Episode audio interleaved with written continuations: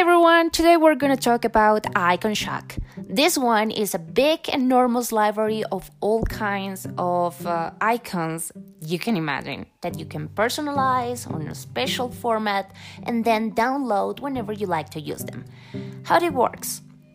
Alright, on Iconshock you can uh, download the icons by vector files or by images as the usual way.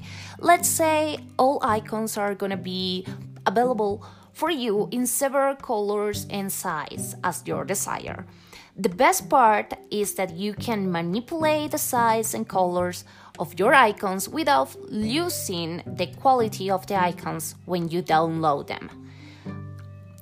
So, what's new with Iconshock is that you will be able to handle it easily. It's made for make your life easy at work whenever you need some icons for edition.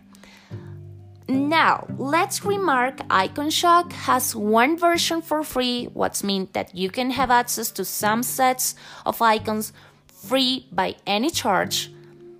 But most of times, one of us on our work will need some regular access to some icons, and in that case, you will be able to buy some sets of icons or either buy the subscription that goes from $79 to $99 depending if you like to get the yearly one or the one for the rest of your life.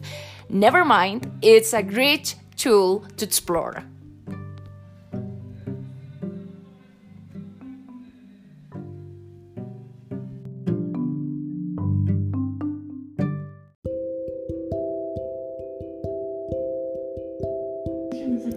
Hola, estoy grabando esto para evitar el bochorno de el otro que ya había grabado.